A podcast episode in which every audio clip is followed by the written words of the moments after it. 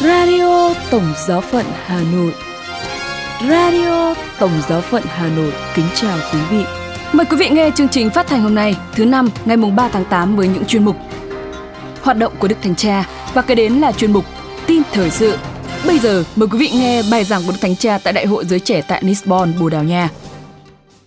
Trong khuôn khổ tiến trình Đại hội Giới Trẻ lần thứ 38 tại Lisbon, Bồ Đào Nha, vào chiều ngày 2 tháng 8, tại nhà thờ Mosterio dos Jeronimos, Đức Thánh Cha đã có bài giảng trong dực kinh chiều với các giám mục, linh mục, tu sĩ, chủng sinh và nhân viên mục vụ Bồ Đào Nha. Đức Thánh Cha Francisco đã kêu gọi một nhóm các giáo sĩ Bồ Đào Nha, những người tận hiến và những người làm việc mục vụ ở lại trên thuyền với Chúa Giêsu và làm sống lại lòng nhiệt thành không ngơi nghỉ của họ trong việc truyền bá tin mừng. Trong thông điệp Đức Thánh Cha nhấn mạnh, bây giờ là thời điểm ân sủng Chúa ban để mạnh dạn chèo thuyền ra biển truyền giáo và truyền giáo. Đức Thánh Cha bắt đầu bài giảng của mình bằng cách lưu ý rằng, giống như các môn đệ sau khi họ đánh cá suốt đêm mà không thành công, các nhà lãnh đạo giáo hội ở Bồ Đào Nha có thể nản lòng. So với các quốc gia Tây Âu khác, nhiều người ở đất nước 10,3 triệu dân này ít nhất vẫn theo công giáo trên danh nghĩa, nhưng những tác động của quá trình thế tục hóa đối với tín ngưỡng và thực hành đang ngày càng sâu sắc. Nhưng đề cập đến tin mừng theo Thánh Luca, Đức Thánh Cha Francisco nhấn mạnh rằng trong những lúc thất vọng này, Chúa Kitô muốn cùng với các tín hữu lên thuyền và trợ giúp họ trong nhiệm vụ giao giảng tin mừng. Thay vì đầu hàng trước cám dỗ bỏ cuộc, chúng ta cần mang những khó khăn và nước mắt đó đến cho Chúa, tin tưởng rằng Chúa Giêsu luôn sẵn sàng đưa tay ra và nâng đỡ vị hôn phu yêu dấu của mình.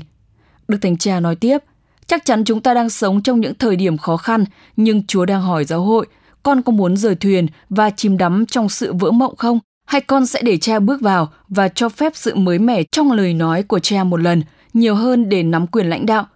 Bạn chỉ muốn lưu giữ quá khứ nằm phía sau bạn hay bạn muốn một lần nữa hạ lưới với sự nhiệt tình đánh bắt?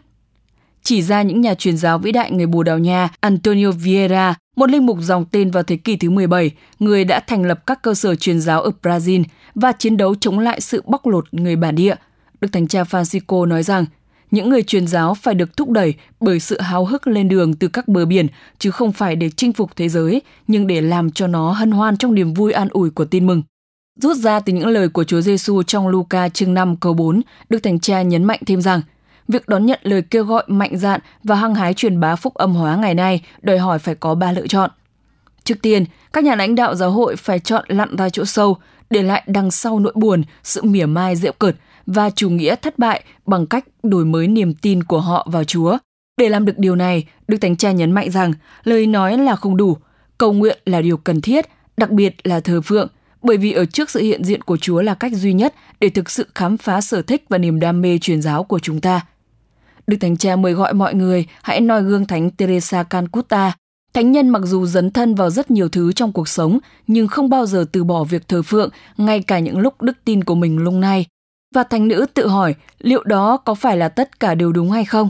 Ngài cũng nhắc nhớ đến Thánh John Brito, một nhà truyền giáo người Bồ Đào Nha thuộc dòng tên vào thế kỷ thứ 17, người đã đến Ấn Độ và sử dụng ngôn ngữ cũng như phong tục của người dân bản địa để truyền giáo.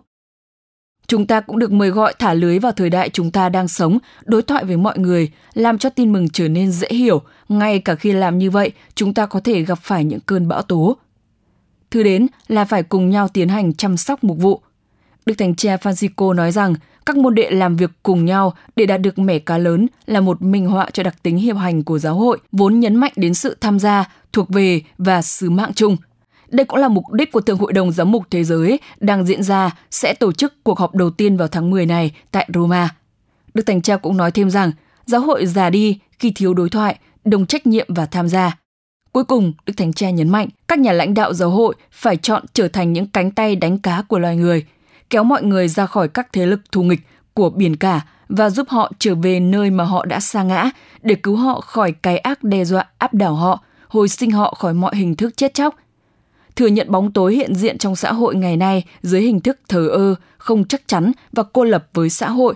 Đức Thánh Cha nói rằng giáo hội phải thả những tấm lưới tin mừng vào giữa một xã hội đa văn hóa, không lên án người khác nhưng mang đến cho con người và phụ nữ của thời đại chúng ta là một lời đề nghị về cuộc sống mới, cuộc sống của Chúa Giêsu.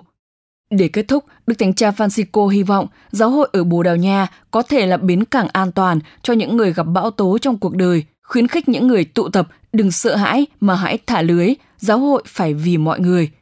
Ngài giao phó tất cả mọi người cho Đức Mẹ Fatima, cho Thánh Anton, vị thánh bảo trợ của Bồ Đào Nha, và xin Ngài chuyển cầu cho anh chị em và ban cho anh chị em niềm vui về một mẻ cá mới kỳ diệu. Sau đây là phần tin thời sự với những nội dung đáng chú ý sẽ có trong buổi tối hôm nay. Hoạt động tại Tổng giáo phận Hà Nội Diễn tiến chương trình của Đức Thánh Cha trong ngày thứ hai tại Lisbon Nhà nguyện đầu tiên tại Mỹ đặt mình Thánh Chúa Chầu Vĩnh Viễn và Đức Hồng Y Fridonin lên tiếng về vụ đảo chính tại Nigeria. Bây giờ là phần tin chi tiết. Hoạt động tại Tổng giáo phận Hà Nội Tại Tổng giáo phận Hà Nội có những hoạt động đáng chú ý liên quan đến hoạt động giới trẻ. Thứ ba, ngày 1 tháng 8, giới trẻ giáo sứ canh hoạch hân hoan mừng lễ Thánh An Phong Sô quan thầy lần thứ 16 với chủ đề Đức Maria đứng dậy và vội vã lên đường – khoảng 500 bạn trẻ từ các giáo sứ trong và ngoài giáo hạt đã đến tham dự trong ngày này. Sau phần đón tiếp, các bạn giới trẻ cùng lắng nghe chia sẻ về chủ đề Đức Maria đứng dậy và vội vã lên đường từ cha xứ Gioan Nguyễn Huy Thịnh. Đỉnh cao của ngày mừng lễ là thánh lễ đồng tế được cử hành vào lúc 17 giờ 15 do cha xứ Gioan chủ tế. Niềm vui ngày mừng lễ quan thầy còn được kéo dài với chương trình văn nghệ diễn ra vào lúc 19 giờ 30 cùng ngày. Sau các tiết mục văn nghệ, các bạn trẻ tiếp tục quây quần bên ngọn lửa trại với những vũ điệu mang sắc màu yêu thương, gắn kết và hiệp nhất. Ngày lễ quan thầy khép lại với giây phút cầu nguyện và lắng động bên nhau. Trong tâm tình tạ ơn khấn dòng, Sáng thứ Tư ngày 2 tháng 8, Cộng đoàn Giáo sứ Tiêu Động Thượng đã cùng nữ tu Maria Phạm Thị Tâm thuộc dòng Bến Thánh Giá Hà Nội vui mừng cảm tạ Thiên Chúa với thánh lễ tạ ơn Hồng Ân Vĩnh Khấn mà Sơ vừa lãnh nhận. Vào ngày 1 tháng 7 năm 2023 vừa qua, tại giáo sứ Công giáo Mẹ Việt Nam thuộc Hoa Kỳ, nữ tu Maria cùng ba nữ tu thuộc dòng Bến Thánh Giá Hà Nội đã long trọng tuyên khấn trọn đời. Sau những tháng ngày xa cách về mặt địa lý, Sơ Maria đã vui mừng trở về quê hương để cùng với gia đình và cộng đoàn giáo sứ hiệp dâng tâm tình tạ ơn Thiên Chúa trong tháng lễ tạ ơn trang nghiêm sốt mến được cử hành vào lúc 9 giờ 30 do cha Gioan Bautista Lê Xuân Tuyến chủ sự.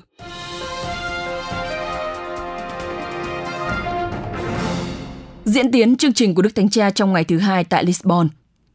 Thứ năm, ngày mùng 3 tháng 8, ngày thứ hai trong chuyến viếng thăm tại Lisbon, ban sáng, Đức Thánh Cha sẽ đến Đại học Công giáo Bồ Đào Nha để gặp gỡ các sinh viên trẻ, lắng nghe chứng từ của một số sinh viên và làm phép viên đá đầu tiên để xây khu đại học xá mới với tên gọi Campus Veritas.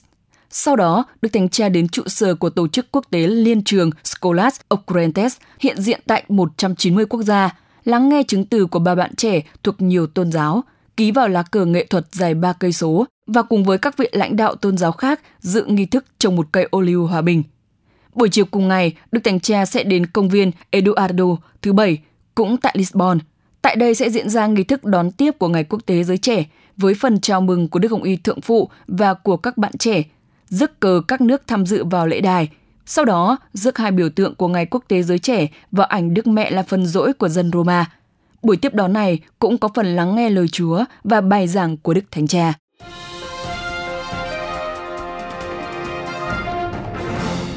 Nhà nguyện đầu tiên tại Mỹ đặt mình Thánh Chúa Chầu Vĩnh Viễn.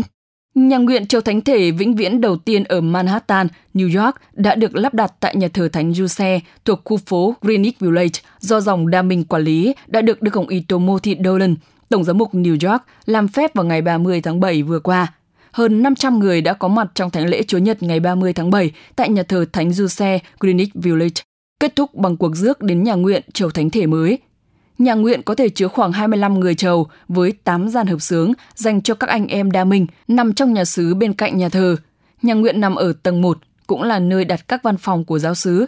Nhà nguyện sẽ mở cửa vào tất cả các giờ trong ngày, chỉ dành cho những người có thẻ chìa khóa mà họ sẽ đăng ký tại giáo xứ trong giờ hành chính.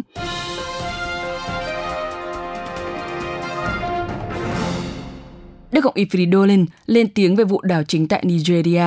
Đức Cộng Ifridolin Ambogo Besungu, Tổng giám mục giáo phận Kinshasa, thủ đô Cộng hòa Dân chủ Congo, nhận định rằng vụ đảo chính ở nước Nigeria tại châu Phi không nhất thiết là vấn đề. Vấn đề hệ trọng hơn chính là sự coi rẻ dân chúng và thái độ ích kỷ. Đức Hồng Y Bế Xuân Gu cũng là thành viên Hội đồng chín Hồng Y cố vấn của Đức Thánh Cha. Trả lời Đài Vatican hôm 31 tháng 7, Đức Hồng Y nói, giáo hội lên án những vụ đảo chính, nhưng điều này vẫn chưa đủ, vì vấn đề là nhân dân vẫn chưa được coi trọng. chúng tôi nói rằng điều đang xảy ra ở nước Nigeria chỉ là sự nối tiếp những gì đã xảy ra tại một vài nước khác và chúng tôi sợ rằng nay mai lại có thêm những cuộc đảo chính ở các nước khác.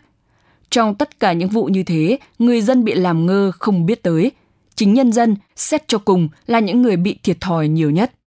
Trong đêm 26 dạng ngày 27 tháng 7 vừa qua, đại tá Amadou Abdraman đã bắt giam Tổng thống Mohamed Bazoum được bầu lên vào năm 2021. Người ta chưa rõ vai trò của Nga trong vụ này. Trong vụ biểu tình của dân chúng vào Chủ nhật ngày 30 tháng 7 tại thủ đô Niamey, đại sứ quán Pháp bị tấn công.